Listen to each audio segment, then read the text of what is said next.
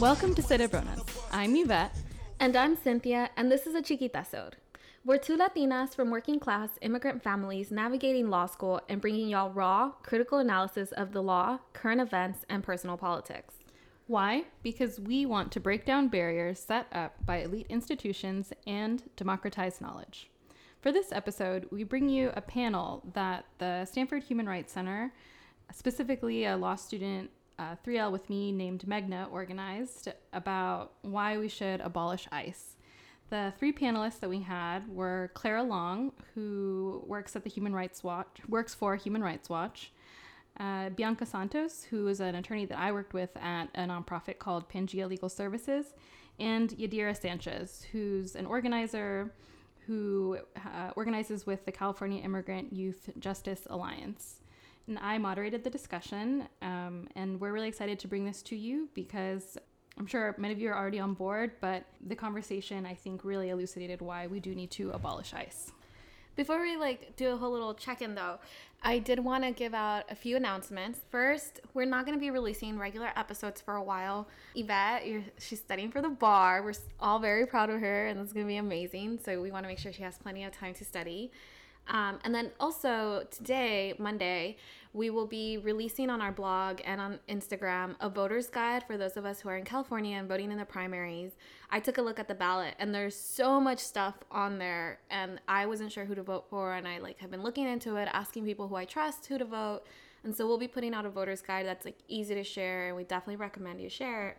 On that note though a little bit, in case I just talked to a good friend of mine who was like, "Oh, I don't vote and this is why." And I think her reasons were very legitimate, but I think there's a lot of reasons why to vote. So in case anybody out there is not super convinced to vote but is registered to vote or is thinking about registering to vote, like let's talk a little bit about why you should vote. So Yvette, why do you even though even though you understand why mm-hmm. like all these institutions are so fucked up and why like everything is so so rigged, why do you still like take the time to vote? Honestly, I think that the outcome in the last presidential election really elucidated for me why I need to vote. I was in the camp of people that was genuinely shocked at the fact that we had elected Donald Trump. And I like, I think it's too simplistic to say that the political system is rigged and so we shouldn't participate in it at all because either way we're going to be oppressed because i think that that is true but the through this last presidential election, I realized that there's a spectrum of shittiness. And like, I think it's important to mitigate the harm. Like, you know, Hillary Clinton would have still been wreaking havoc on black and brown communities in different ways, but like, maybe we wouldn't, oh, but we likely wouldn't have this really serious stress of nuclear war. And, and I think that's like nothing to be scoffed at. Like, I think that what we're seeing right now is really scary all the things that Jeff Sessions are doing is doing are like truly truly evil. Um, and I think that like the DOJ AG is always going to be doing evil things, but like it, like I said, it's a spectrum, and Jeff Sessions is like extra, extra, extra evil. Same with like the EPA. Yeah, with everything. Yeah, and so it is really time consuming, um, and it can make you really sad when you know you have a you have hope for change to happen more quickly. Um, but I think that if you have the privilege to vote, if you are a U.S. citizen, then you should be you should be engaging. And then the other the one argument that I've heard that I find really convincing too is like I think a lot of people think that not voting is a neutral act, but it's actually not neutral because in not voting, you strengthen the votes of the people who do show up. Mm-hmm. Um, you give their vote more weight. Mm-hmm. And if you think about like who's going to feel most entitled to show up to the ballot polls, it is going to be like it is white people who feel like this is their country and I don't feel comfortable giving more weight to that group of people. Yeah. For me, like the three reasons that I think it's important to vote. One, I've seen like documentaries on how much people had to fight for like different groups of the population to vote. And so for me it's just like in homage to them because like it was a violent. Like the yeah. to get like for women the right to vote like it was a violent violent process. And if you think about like how many people like suffered trying to get to the like to the voting booth and the, all the different pain that they've gone through for me even if like i think a vote is meaningless which i don't think but if i did think that i would just do it for the sake of doing it as homage to them and like everything they went through. And then another reason is i think it's important to like vote against certain things so like even if you're not excited about what you're voting for. So for example like one of the things that i'm we're going to be putting out on our voters guide is to like vote against anyone who's a district attorney and running for like a judge. Mm-hmm. Because it's like i don't want these prosecutors to think they can just like be a prosecutor and then go into elected office. So mm-hmm. I think most judges are former prosecutors. That's- that's a Exactly. fact, yeah. and that's awful. So i'm gonna go like vote against everybody who's a district attorney. Like you know we don't know anything about these candidates anyways but we know what their job is. So i'm at least gonna vote against them. Mm-hmm. So my third reason for voting is that even though i have little faith in that this will happen like people do look at who's a voting bloc you know and so like if more people who are like ethnicity latino or whatnot or latinx are voting then i think that will make some politicians pay more attention and give like people who are trying to sit down at the table people who are still trying to do negotiations at the table about policy it will give them a little bit more power. And like i'm okay with that. You know, I, I want them to have a little bit more power even though i think like it's the long run it's like not the right avenue and i think we need to do other types of activism like leaving no stone unturned. I want people who are in the room to have more power and to be able to say like i'm speaking for like a 20% of the voter bloc. So you need to listen to me if you want to win. So those are some reasons to vote. So but turning away from that Yvette, tell us about this panel. Like, is there anything people should know, or is there anything that you didn't get to say on the panel that you want to say now before folks listen to it?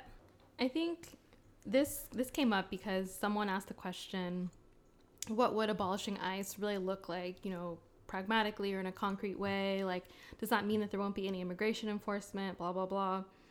And I, I answered the question and I said that you know, a world without immigration enforcement would actually be a world where racism would be lessened because immigration enforcement has always been racist. Mm-hmm. The Mexico border became regulated when Chinese migrants were trying to use Mexico as a port of entry, and the U.S. had decided they wanted to exclude Chinese migrants from entering the U.S.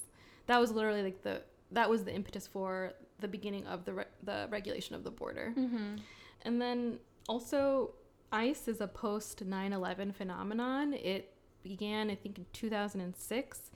And that's important to point out for us millennials because that was shocking for me to learn, even uh, because of how much I've thought of ICE as a normal part of our society. And it's actually like really not. Like, we don't even have to look that far back to try and imagine a world without ICE.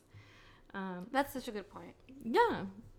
And then the last thing is just that I, I, I wish this is something that racists would understand. It's like these people who want to keep black and brown migrants out of the US can do so at, counterintuitively by supporting a de- deregul- deregulating the border because like contrary to this popular myth like there you know not everybody wants to live in the US like especially for people who are coming for economic reasons and for people who are living in Mexico or in close proximity to the US and who want to come for economic reasons, the option of migrating into the US for work and then leaving and spending the rest of the year with their families was really appealing to a large group of people before the border was regulated. And so before the border was regulated, a lot of migration from Mexico was like single men or other people who were going into agriculture and coming into the US during harvest, getting their money, and then going back to Mexico to live with their families. But the, re- the regulation of the border resulted in um, there being higher stakes in leaving. You know, people didn't want to leave because they weren't sure they were going to be able to come back in. Um, and so they ended up staying. And as a result, they brought their families with them. And so I, I wish that people would understand that that like deregulating the border doesn't even necessarily mean it won't mean at all that there's going to be a flood of people coming in. Like the effects could actually be really counterintuitive if, if we look at history and see what history can teach us. Let's just listen to the conversation.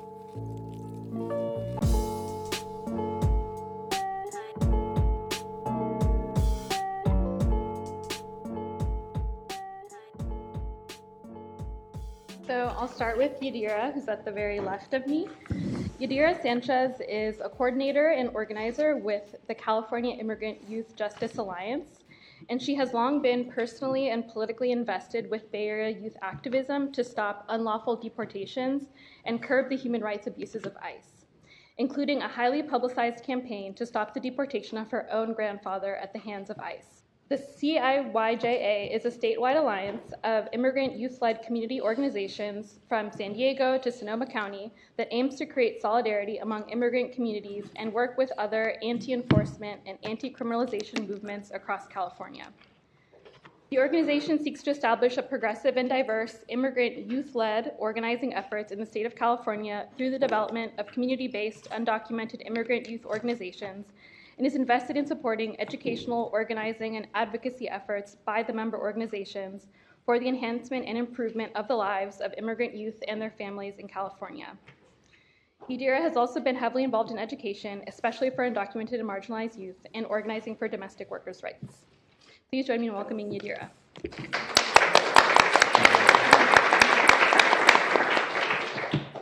And to Yadira's right is Bianca Santos, who I've had the pleasure of working with. She's an accomplished removal defense attorney representing asylum seekers before the San Francisco Immigration Court at the nonprofit Pangea, a legal services organization whose mission is to stand with immigrant communities and to provide services through direct legal representation and community empowerment through policy advocacy, education, and legal empowerment efforts. Bianca also serves as the director of the International Human as the International Human Rights Director for Pangea.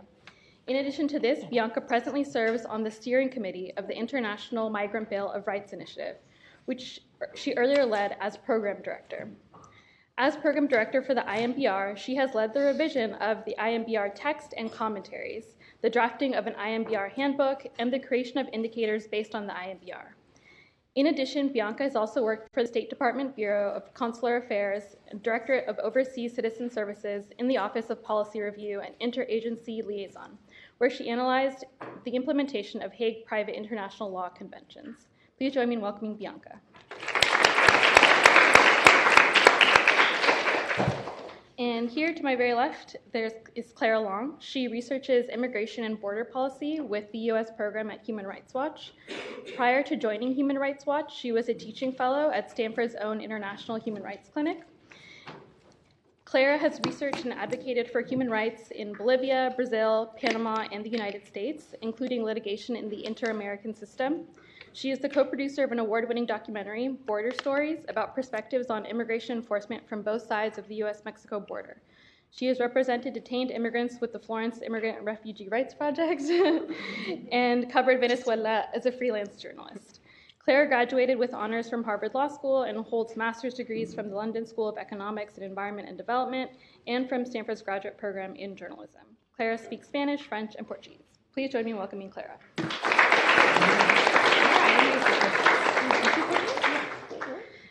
So, as to, to, start off as an opening question for all of you, um, I wanted to know if each of you could talk to us about your experiences in immigration activism or documenting human rights abuse in the context of immigration, what you've seen and what you've learned, and in particular about the about ICE and the direction it has taken, especially in the Trump era.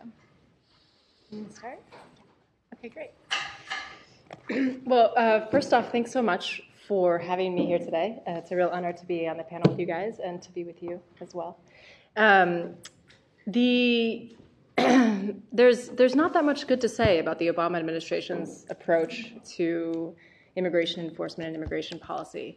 Uh, what we can, I mean, we, we saw an enormous uptick in enforcement activity uh, in the deportations of people uh, who are deeply rooted in U.S. communities uh, who have homes, families, jobs, uh, and who were ripped away from them, especially in the beginning of the, of the Obama administration, under very harsh laws passed in the mid 90s that made deportation sometimes an automatic consequence of sometimes very minor criminal convictions.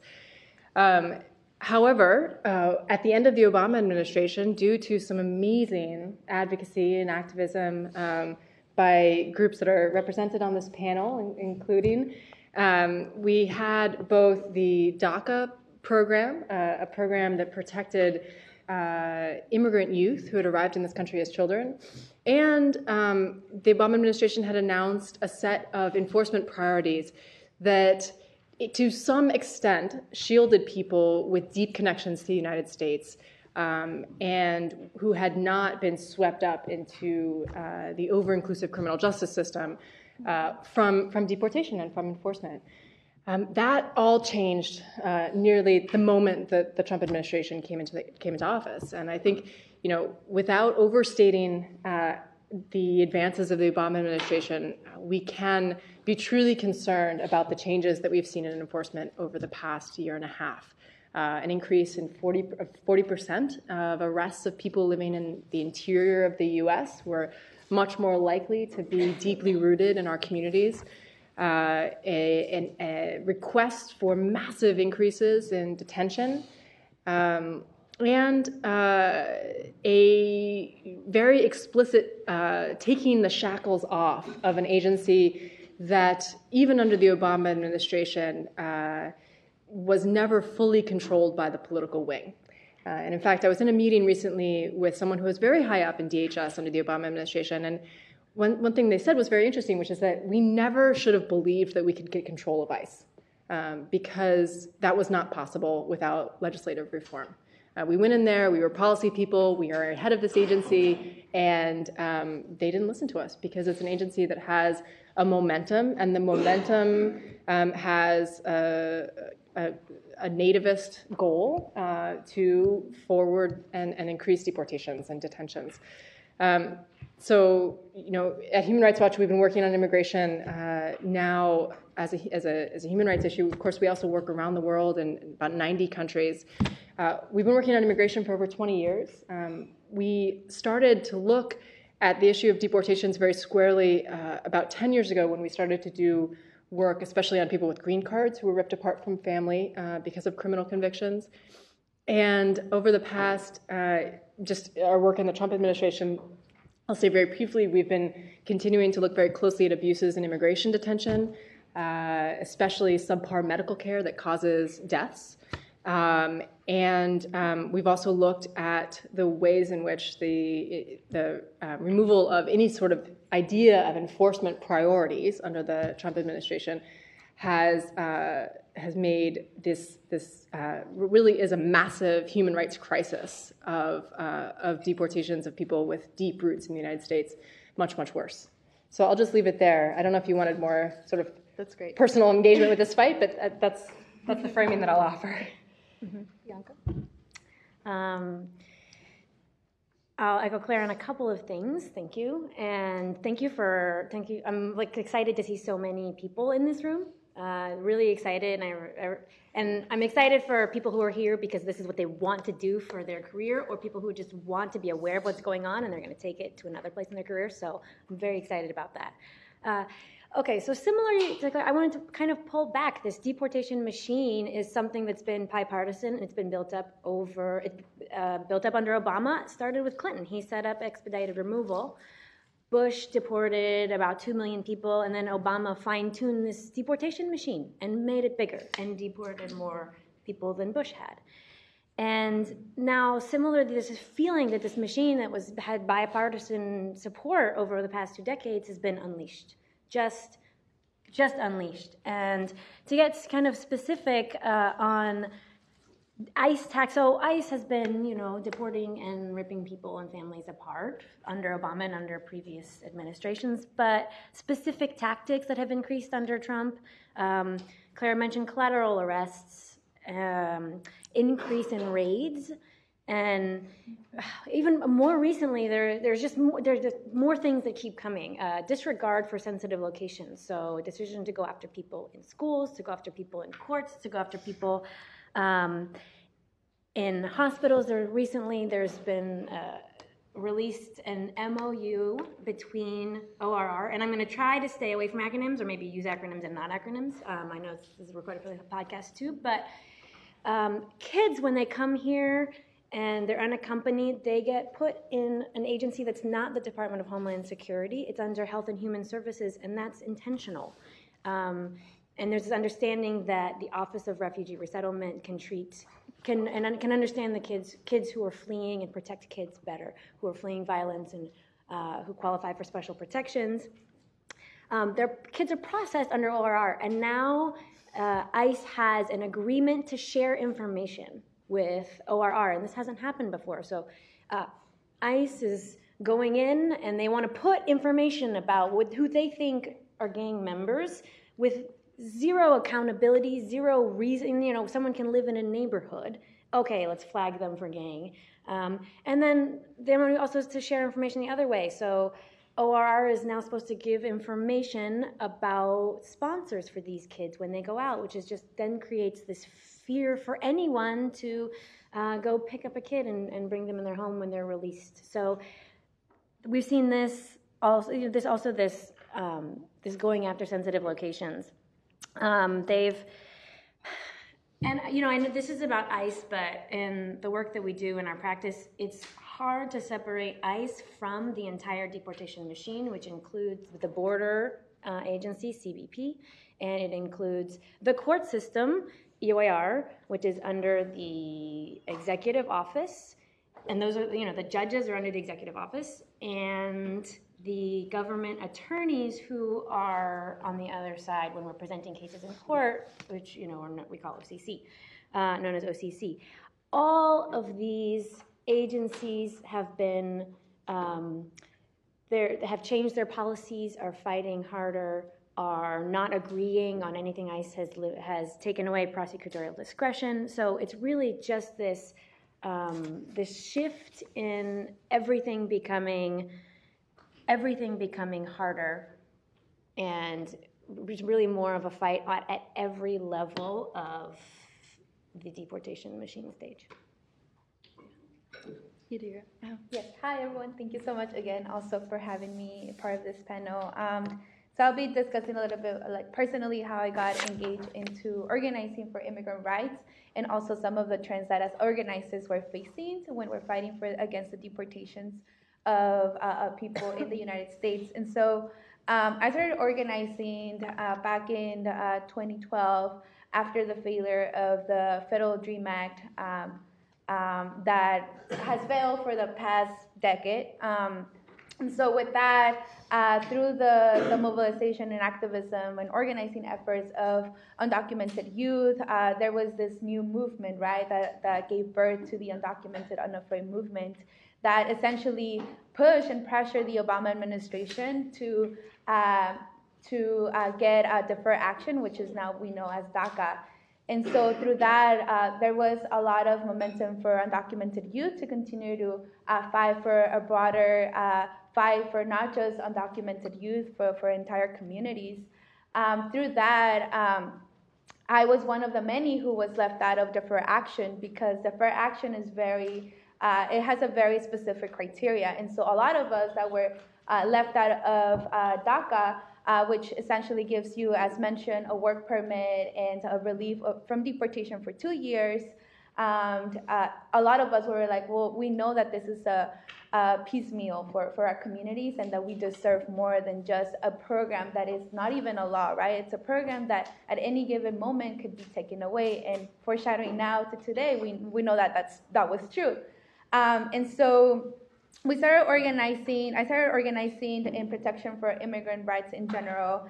Um, and, and uh, as mentioned, in, um, during the Obama administration, a lot of our tactics was to push the Obama administration to pressuring them, to shame them about how, the hypocrisy that the administration was portraying on a, a bigger level, that that was uh, we're not separating families but felons. That was like their whole slogan, not, not deport, fam- uh, deport felons, not families. And in reality, we knew that that wasn't true, that in reality, uh, people, including members of my family, were being deported. I had an uncle who was uh, deported to Mexico. And uh, soon after that, uh, ICE uh, targeted my grandfather, who at the moment was 65 years old. Um, and this was during uh, the Priority Enforcement Program, or acronym is PEP, um, that before that there, we had uh, secure communities, right? The whole purpose was for police officers to also engage as ICE officers to detain people. And so those programs continue to insi- eh, eh, persist in, in different ways with different names, but they continue to be part of our, li- uh, of our present lives. And so through the enforcement priority programs, there was different priorities of people who were getting detained. Now we know with the Trump administration, there's no longer priority levels. Everyone who is undocumented is a priority, and that's what we're seeing. Uh, in 2015, when my grandfather was apprehended, was basically harassed by six ICE officers in front of his home while he was getting ready to go to work.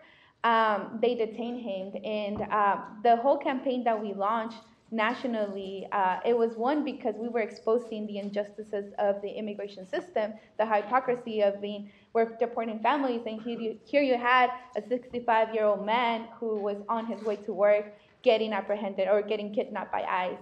Uh, we were also exposing the ways that they were lying to us. Uh, when we would try to get a hold of where they were taking my grandfather, no one was able to give us an answer, and they would always give us a runabout like, uh, commun- members from the community will be calling uh, the, the detention offices, and they will be they, their their um, answers to us was we cannot give you information because you are not an attorney or you're not a member of his family. When I called myself, they, they told me the same thing that I was an attorney and I wasn't able to get information. Meanwhile, that was happening. My grandfather was already placed in a deportation van uh, to be deported to the U.S. Mexico border. And that was because he had an old removal order uh, and his deportation was getting expedited uh, that way. Um, and so we were exposing the, the injustice of the system, but we were also exposing the lies that we continue to hear. And so we created this hashtag ICE Lies because that was uh, throughout this process, that was uh, something that we encountered. Um, fortunately, through organizing efforts, uh, my grandfather was uh, released that same day. He, the van literally returned. Uh, from before they got to the border and he was released. However, the other folks that were inside of this van weren't, weren't released and they were deported. And so the trends that we're, we're seeing is that right now we're not able to pressure ICE to, to give prosecutorial discretion and that we know that ICE officers, everyone, CBP, ICE officers, ICE agents, uh, have this, this power to essentially decide whether they let you go or not. And so a lot of our tactics were to pressure them to, to create this prosecutorial discretion that they had and at the moment, we're seeing that more expedited orders, similar to what happened with my grandfather, are happening now.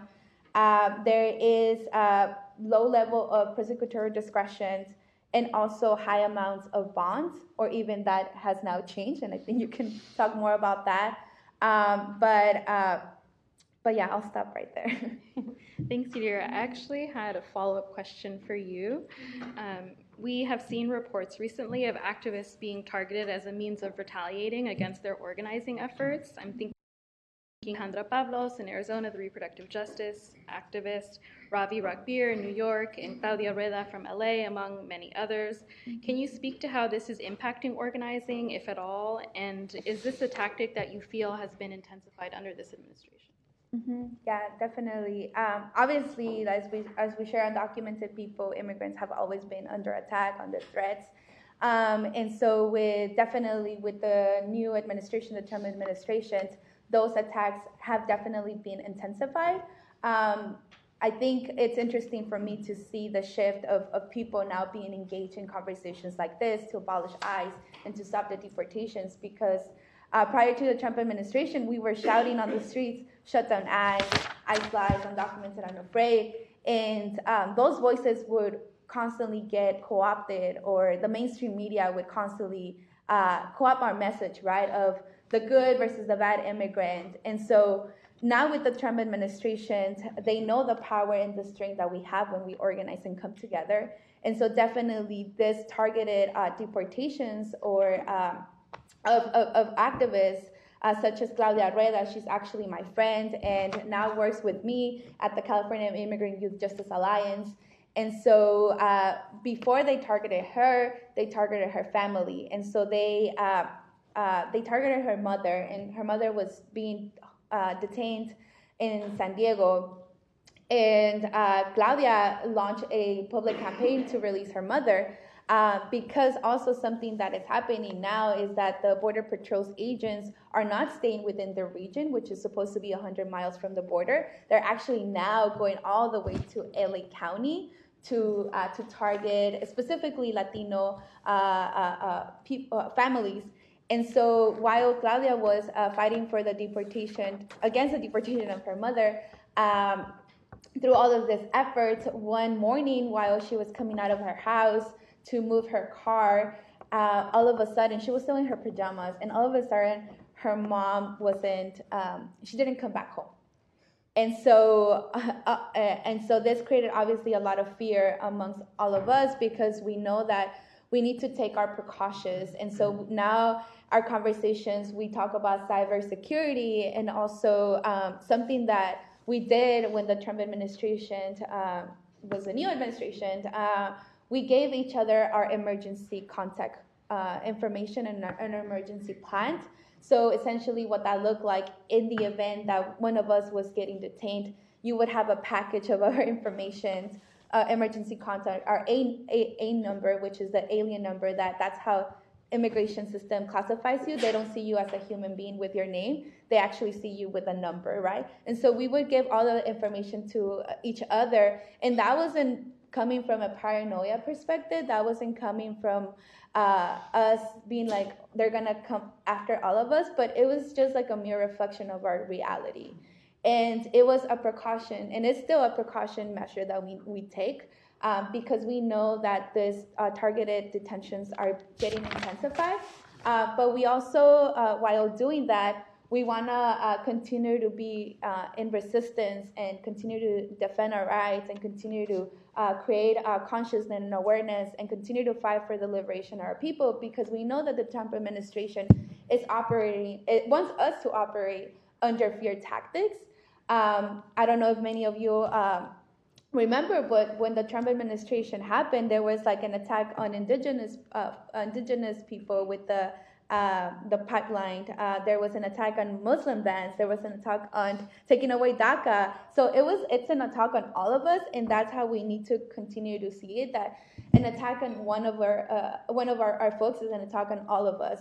And so when we talk about immigrant rights, uh, we are not only defending uh, um, our families, but also defending the many folks that continue to be criminalized and be continue to incarcerated by being racially profiled by by the laws that the administration continues to perpetuate.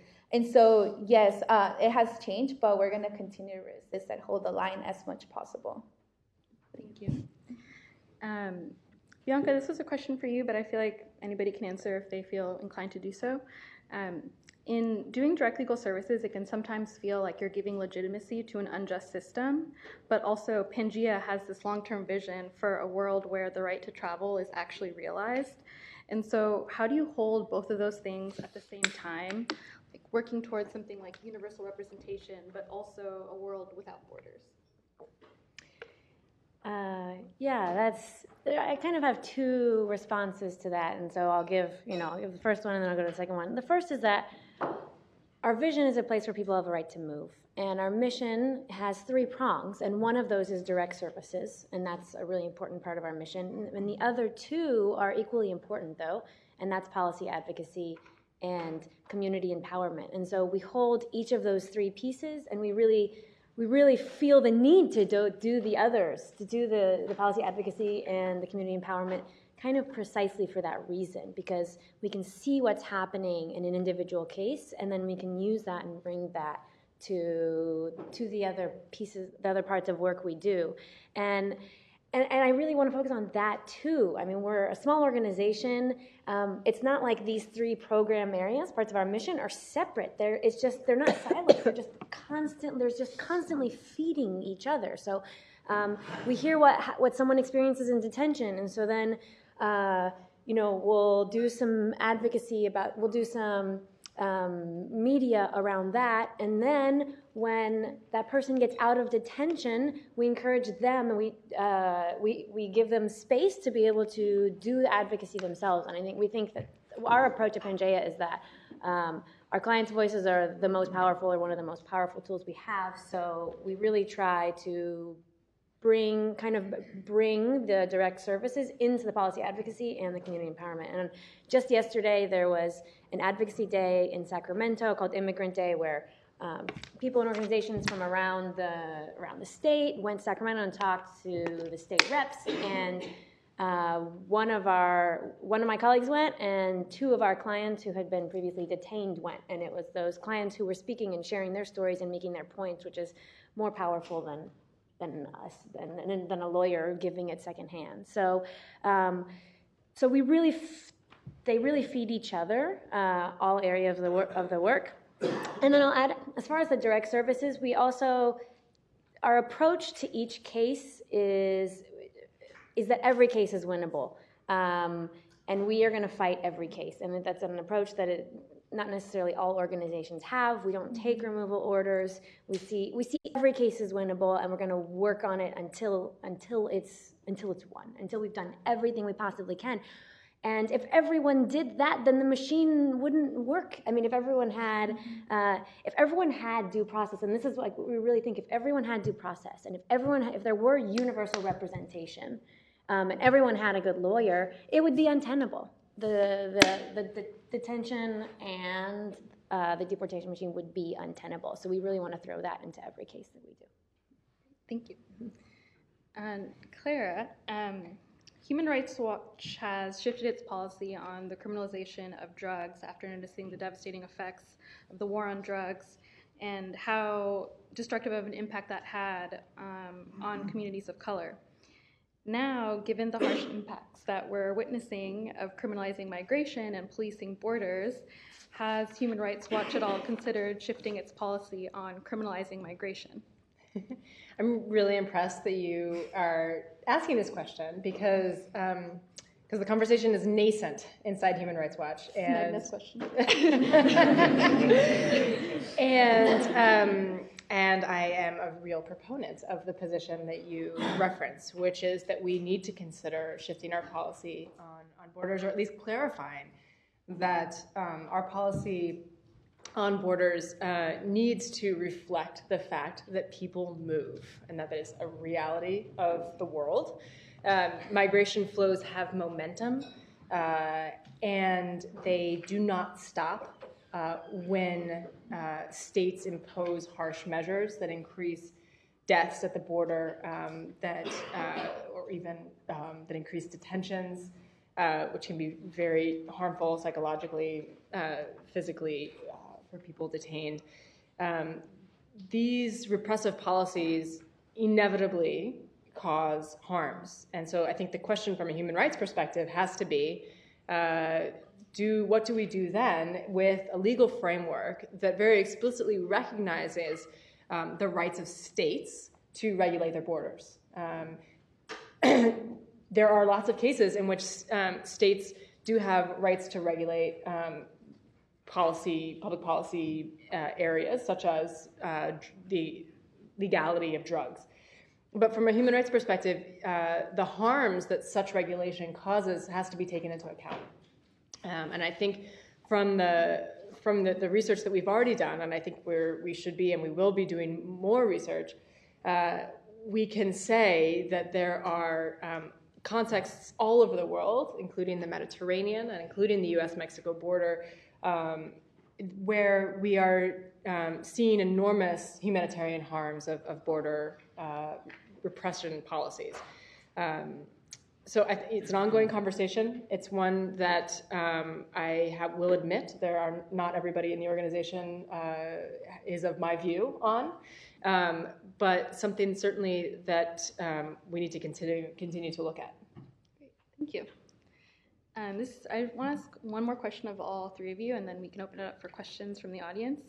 Um, even though ICE very much still exists and is a constant threat in people's lives, how do you, in your own work or in your personal life, live towards or live as if ICE didn't exist? I was like, that's a trick question, right?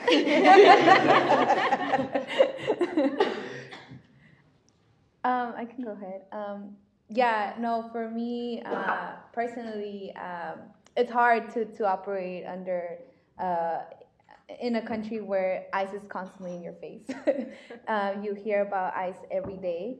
Um, and and the, I think someone mentioned like ICE takes forms in different ways, and so uh, for us is not only to fight against ICE, but also the ongoing collaboration that exists. Uh, for example, uh, Jeff Sessions, the general attorney, uh, having really strong ties with the sheriff's departments in California. And so the sheriff's departments are now operating um, to essentially carry out their, the, the, the work of the deportation machine. Um, they are, uh, n- n- you know, we have a lot of bad sheriffs in California. And so uh, our organization, CJA, uh, has been uh, one of the, the strong uh, part, uh, organizations to tackle this issue because we do see that this is a, a direct threat. And we're seeing uh, with the continuous lawsuits that Jeff Sessions is, is having against California.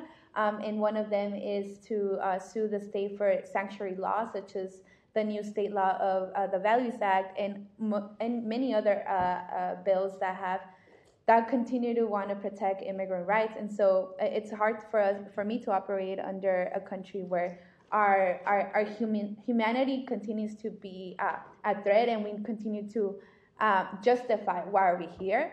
And for us is to like continue to fight for that liberation of no borders, of no, uh, to abolish ICE, but also to abolish any other state agency that will continue to replicate state violence in our lives. And so uh, we know that, for example, uh, every time that we do presentations, we show the video from BAJI because uh, it really like gets to the core of the matter that why uh, immigrants are, the, the similar way that immigrants are being criminalized is the similar way or approaches that the black community is also getting criminalized or has been criminalized for the longest. And until we don't see the liberation of black undocumented immigrants none of us will see that liberation. And so it's continue to push the boundaries of um, of, of that liberation. And that to us is not citizenship um, because we know that citizenship will not guarantee us uh, our liberation, and that is, a, uh, to me, that is no borders, access to quality education, to access to universal health care, access to, to many other resources that, that at the moment they're limited or non-existent. And so, um, yeah, it's hard to to say, um, but I'm, I'm happy that these conversations are continuing to uh, arise because there is so much more that we need to like dissect uh, in order for us to continue to move in this world where we don't have ICE or any other of those agencies.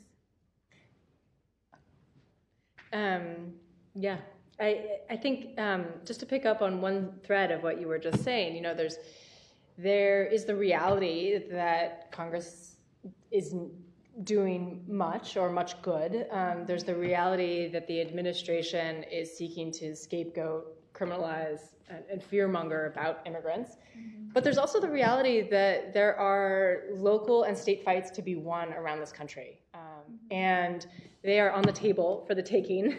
Um, and, and I would urge everyone to learn about and to get engaged um, with what they are. I mean, one of, has, one of them has been mentioned already, and that is the fight towards universal representation.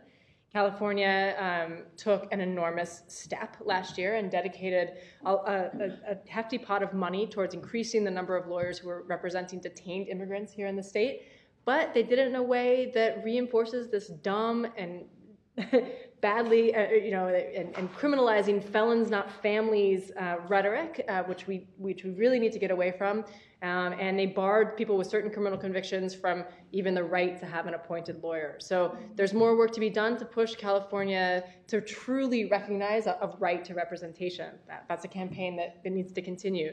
Um, this, the Sessions lawsuit uh, that that Yadira mentioned is everybody. You know, we spent a lot of time talking about the Values Act and the the really important ways that ICE is trying to use um, local law enforcement to sweep people up into a deportation dragnet. But that's actually not the only thing that the Sessions lawsuit challenges. Interestingly, mm-hmm. it challenges well two other bills, but one other that I'll talk about that all of our organizations have worked on. Um, and that's a bill called Dignity Not Detention that actually asked and, and, dedicated some money to the California AG's office to go into immigration detention centers in the state and do reports and, and, and see what the sort of public safety, public health threats that were happening inside those detention centers, some of which are county jails and some of which are, are private companies that are contracted uh, to hold immigrants uh, for ICE. And um, you know that's that's uh, part of what the DOJ thought of when they thought of the, when, the ways that they wanted to shut California down. They wanted to say no, uh, we're gonna we're gonna continue to try to hide those abuses as, as much as we can. Mm-hmm. Um, but does point to you know what is potentially really interesting and um, challenging model to get states involved in uncovering detention abuses, which is to get their law enforcement officers in there to say, hey, you know, uh, not treating someone for two years for colon cancer until he has a mass that protrudes from his, his abdominal wall and bleeds to death uh, is not okay. and, um, and, and it's something that, that ICE can't hide. Um, so, I mean, I guess that's not, it's a way of um, perhaps pretending that the federal government doesn't exist and not quite ICE. But, but I do think it's a, it's a space in which we should all be um, having our, you know, be, be aware of and, and sort of be tracking as, as best we can. I'll, I'll just add briefly uh, in my work. It's, it's hard to go day to day as if ICE doesn't exist. But um, what I try to do is know that they create outsized fear and that they break their own regulations and break the law all the time. Mm-hmm. So I try to, you know, put them in their place and know they pretend to be police. They break their own regulations. And that's stuff that we can fight against. So I try to kind of go day to day, keeping them in their box. Mm-hmm. And then also, I think both mentioning kind of this like long, not losing the long term vision of, um, of abolishing immigration detention in a day in which ICE doesn't exist. Great, thank you. Uh, does anyone have questions? Thanks all of you so much for being here and for a really interesting conversation. I, I guess my question is about what abolishing ICE means, or I suppose what a world without ICE should look like. Um, I mean, does it is it a world where immigration enforcement continues, but it's done by a less appalling agency? Is it a world where there's dramatically scaled back or even no interior enforcement of immigration law at all? Is it a world with not one more deportation? I mean, what is the in a world where, the, where a movement to abolish ICE succeeds, what does it look like the next day? I can answer part of that. Um, I think certainly the just to recap the story of immigration detention in the United States, which I think is an important context to have. Um, you know, we've all made reference to these 1996 laws that basically made it much easier both to deport and detain people. And in 1996, the US detained about 5,000 people per year. Um, the Trump administration's latest budget request asked for funds to detain 51,000, sorry, 5,000 people per night, excuse me, that's totally wrong, 5,000 people per night. Um, the Trump administration has asked for uh, funds to detain 51,000 people per night. That translates to about a half a million people a year. Um, and that's occurring in this patchwork of about 200 facilities uh, around the country that is about 60 to 70 percent private facilities. These companies like Geo, CCA, or CoreCivic, uh, Management and Training Corporation, Emerald, uh, and also uh, a number of really crappy county jails in sometimes really, um, uh, really quite isolated locations. So the impact of that is not just the kinds of abuses that we've all, I mean, we've, we've, mentioned a lot of the kinds of abuses, but just to sort of lay it out, you know, there are conditions problems, there's, there's access to medical care, um, treatment of people with disabilities, overuse of isolation that is, you know, linked to uh, a number of suicides over the years. Um, but but uh, there's also this other reality, which is that it causes a massive due process crisis. So that you're much, much more likely, if you're detained, not to get an attorney um, and not to prevail, even if you have a good case uh, against deportation. Um, so for that reason, and for a lot of other, you know, for, for all of those reasons, the detention system as it exists now cannot continue uh, in a rights respecting manner.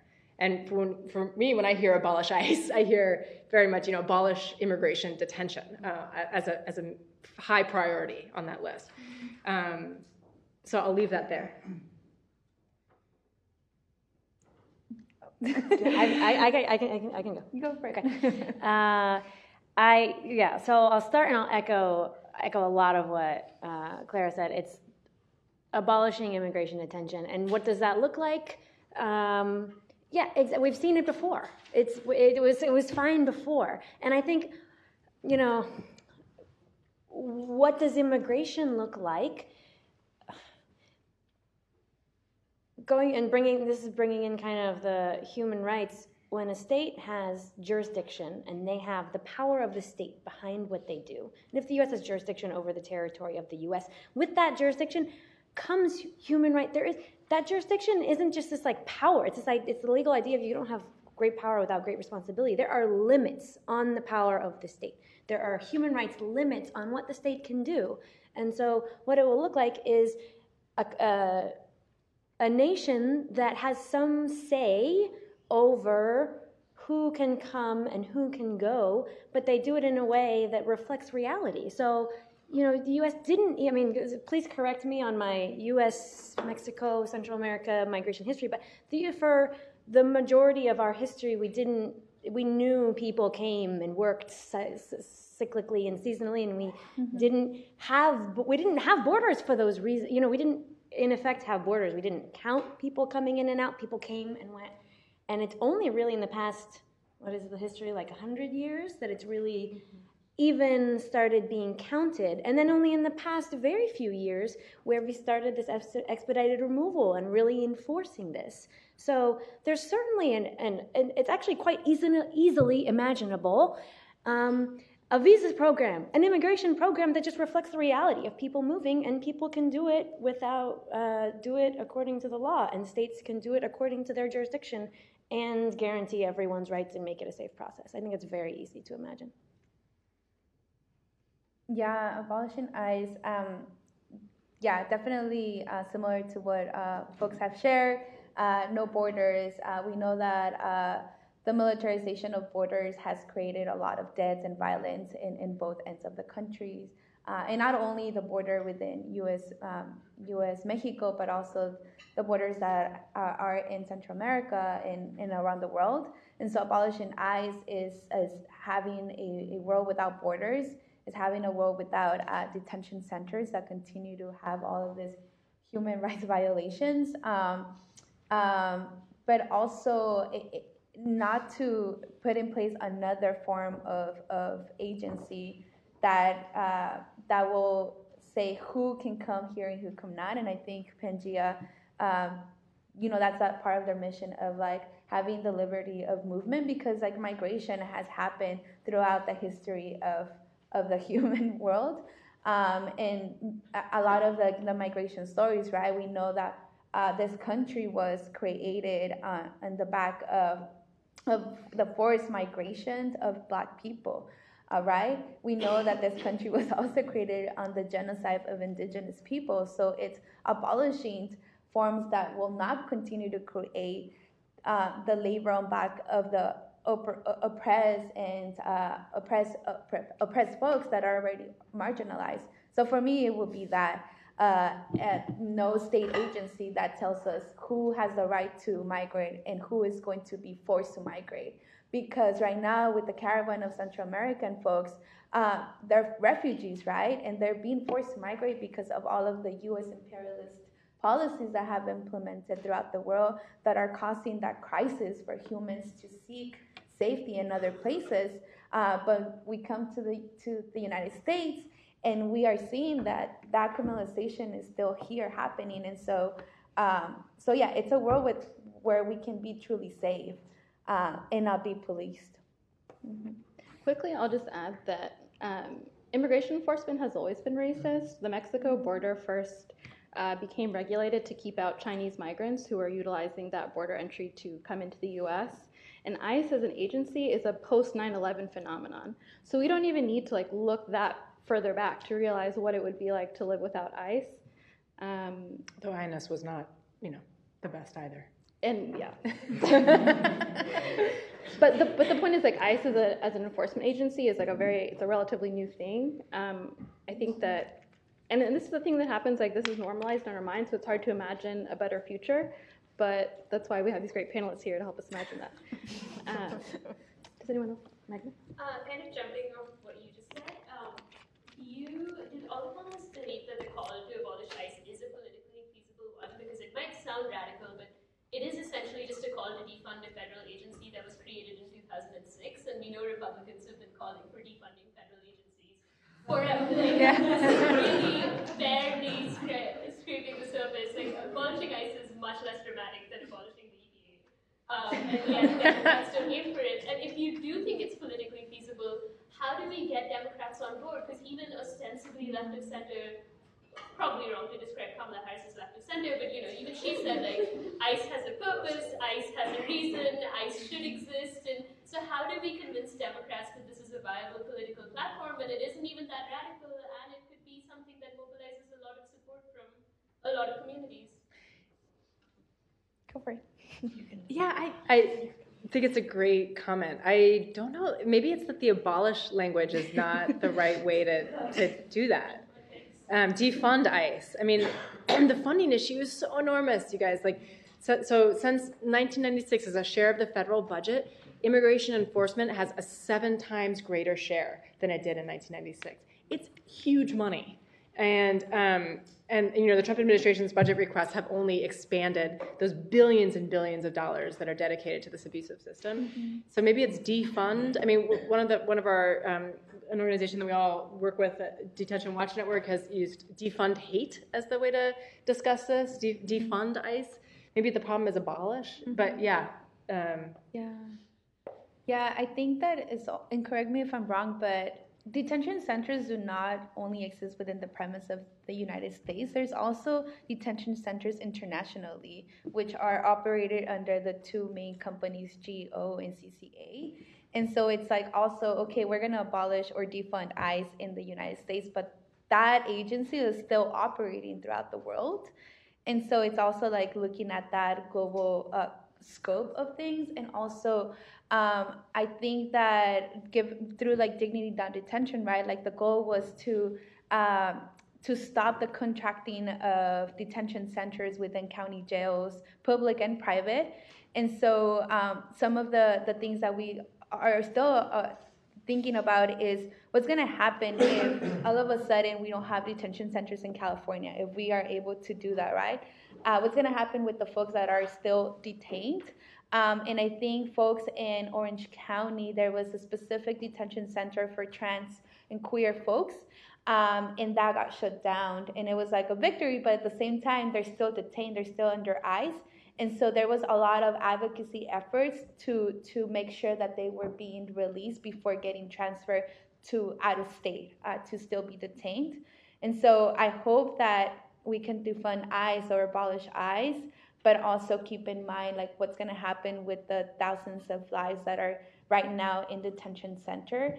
Um, and again, not to create another form of incarceration in that way.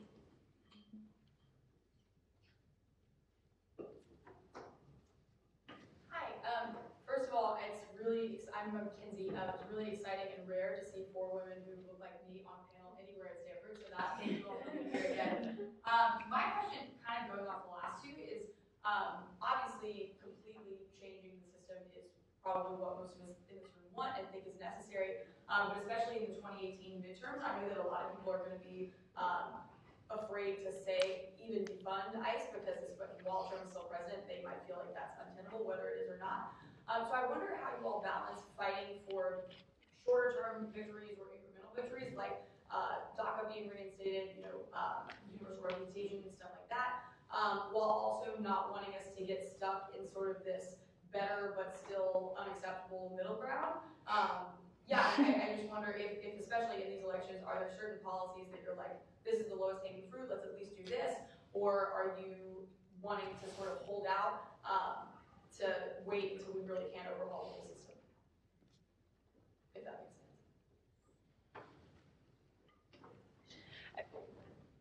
I don't mean to. Go ahead. Good. Yeah. I mean, so I, it, um, even though Harris came out against this against sort of the abolish ICE op-ed that, that ran a couple weeks ago, she she did either already has or will today introduce the Dunn Act, which would would really would limit ICE's expansion nationally. Not going, it's a marker bill. It's not going anywhere in the current Congress, but but that's a sort of a you know the kind of things that we'd like to see. I think we should be asking our leaders to be doing um, is to be taking, imagining sort of concrete steps, like you're saying, that are incremental. Um, to me, the, the main sort of messaging and a base building challenge, and I don't know if you guys feel the same way, is getting mainstream Democrats to give up the idea that you can throw away people because they're criminals. Um, and that's a very hard problem in lots of contexts, not just, of course, like you, as you were saying, in the immigration context. Um, and it's something that we never succeeded in doing with Obama. He, he, remained really deeply rooted in this idea that there were felons and there were families, and that somehow felons don't have families, or I don't know. Um, but uh, to me, I see the, the, the main goal of the movement needs to be the base building for that realization. Because if we don't have that realization, then we can't build a new legislative and, and you know policy framework that actually respects rights. Mm-hmm. Yeah, it's um, pushing the boundary of of who's deserving to stay in the country who's not, because uh, that's what like the continuous mainstream media again will continue to frame uh, the good deserving immigrant. And we saw that with like the dream the dreamer right? A lot of undocumented youth uh, still identify themselves as dreamers uh, but that connotation is very that label is very problematic uh, and one is for like the continuous justification that students or college education people should be deserving of staying in the country because they have something to contribute to this economy and so on and so forth. Uh, but in the other side we have like my parents, like my grandparents who have been in this country for way longer than myself and are the ones who are getting targeted to be to be deported. And so um, I, it's for yeah, I think like working with Pangea in a lot of like deportation defense cases, uh, it's really transformative in the sense that we work in a case where a person is literally about to is separated from their family. Um, but then we do see their political transformation from being like uh, I'm gonna call the police because that's who I know to call to be then like no this is wrong. Why why is this happening? And then seeing like the bigger picture of how the systems work. And I think those are like important conversations because also uh, the thinking is changing right? Uh, of what is acceptable and, and, and what is not. Um, but yeah.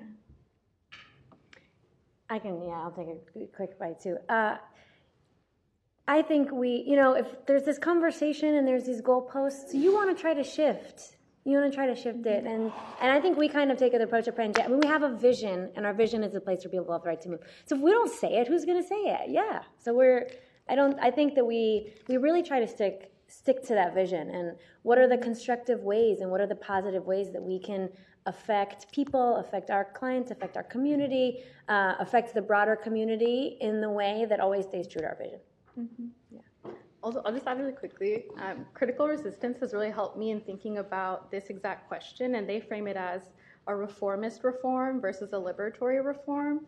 And so, like, an example of this would be like, oh, there's a lot of sexual assaults that occur in immigration detention. Like, what should be the solution? Oh, let's have more women guards in immigration detention centers. That's a reformist reform because it still preserves the system that you're trying to mm-hmm.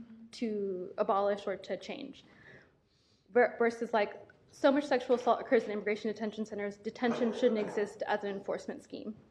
Um, so just thinking about whether or not your reform is further entrenching the system you're trying to change, or if it's moving towards what your utopic goal is, then that's a good way to kind of evaluate. Jim. Uh, thank you. So, you know, I, am one of the uh, organizers of this uh, debate, uh, or I, in my role in the Stanford Rights Center.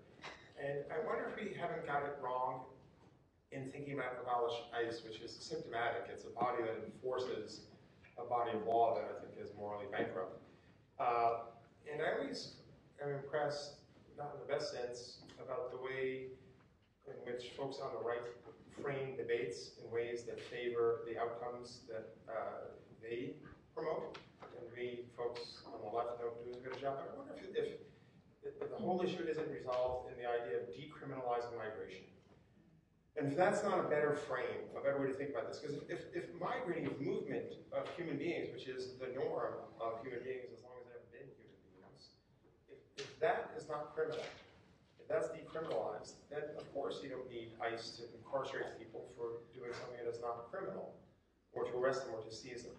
And I'm wondering if, if there's not a frame like that that might make more sense and that maybe we should uh, be pushing. I just wanted to throw that out to four people who work in this area and have uh, thoughts on this and trying to figure out how we can stop losing the framing battle, you know, by opposing, you know, partial birth abortion. You know, like, you don't win by opposing partial birth abortions. You win by talking about women's reproductive autonomy. It's your body, it's not my body. I can't legislate for it. But again, just sort of an idea. I kind of worry that decriminalize might be the might be analogous to partial birth, in the sense that we're including the word criminal, right? Like, in the and we're not quite Don't make it uncriminal. de, de uncriminalize, undecriminalize. Yeah, I don't know. I mean, eh, um, normalize or yeah, Regulate. regulate, um, love, love migration. I don't know. Yeah, I come back to that, but I think it's also like uh, the historical, as people, folks have mentioned, the historical racist loss of, of being criminalized and immigration, and it's also like acknowledging that we do live in a capitalistic world, and it's also a way that detention centers have made profits, right? Eh, By justifying the criminalization of people to continue to make this business and this profit. And so it's also looking about like the ways that the capitalist system continues to hurt human rights and uh, and people. So, but yeah, I don't have a concrete answer to, to that. Yeah, I don't, I don't have the catch. I don't know if I have the catchphrase that you're looking for, but one of the disc. I, I don't know if it's captured in this idea that um, the sys. It's a civil. It's a. It's a. It's not a crim when it's not a criminal issue. It's a civil issue, and that's why you don't get a lawyer. So there's just this mm-hmm. disconnect. Either it's a criminal issue, and you get a lawyer funded by the state. You get a public defender, and it's a whole different system, or it's just a civil infraction, which is like getting a ticket, which gay everyone gets, and it's totally normal. So I think there is there's kind of this room for this understanding how we think of it as one, but it's really another, and and, and we're we're getting it wrong on both. We're getting it wrong on both areas, and and also I, I also like you know the, the human human rights the human right to liberty and security of person is I, I I know it's not used a lot, but I always come back to it because it's something that resonates with us, you know, and, and it's, it resonates with um, some of the, when you hear those words, liberty and security person, it brings up, you know, like the revolution and all of these things. And it's this idea that the government can't throw you in, can't incarcerate you, and can't throw you in detention uh, for without due process and for no reason. And I like that I, I like thinking of it in that positive way. You have liberty and security of person rather than always like no detention, no detention, no detention. But I'm not sure that's a catchphrase. Yeah, I also just want to echo the appreciation for the panel. Like, I, I've only been at this school for like a year, but I was like, oh, it's a tight panel I've never seen advertised on campus.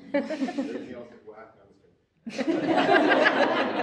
But, so I was- so I appreciate it a lot. Um, I guess, like, for me, the question I wanted to bring up was how to think, like, I, I struggle with thinking about, similar to the last few questions, like, this abolish ICE idea, um, because in, in terms of the, the reformist reforms or liberatory reforms, like abolishing anything and like, I think on a personal level, like my dad came from Guatemala and like I don't think my and it's weird. It's like you know he came from a country that's destabilized by U.S. imperialism and the CIA to the United States to get some freedom, you know, to get to get jobs. It's like this interesting contradictory reality.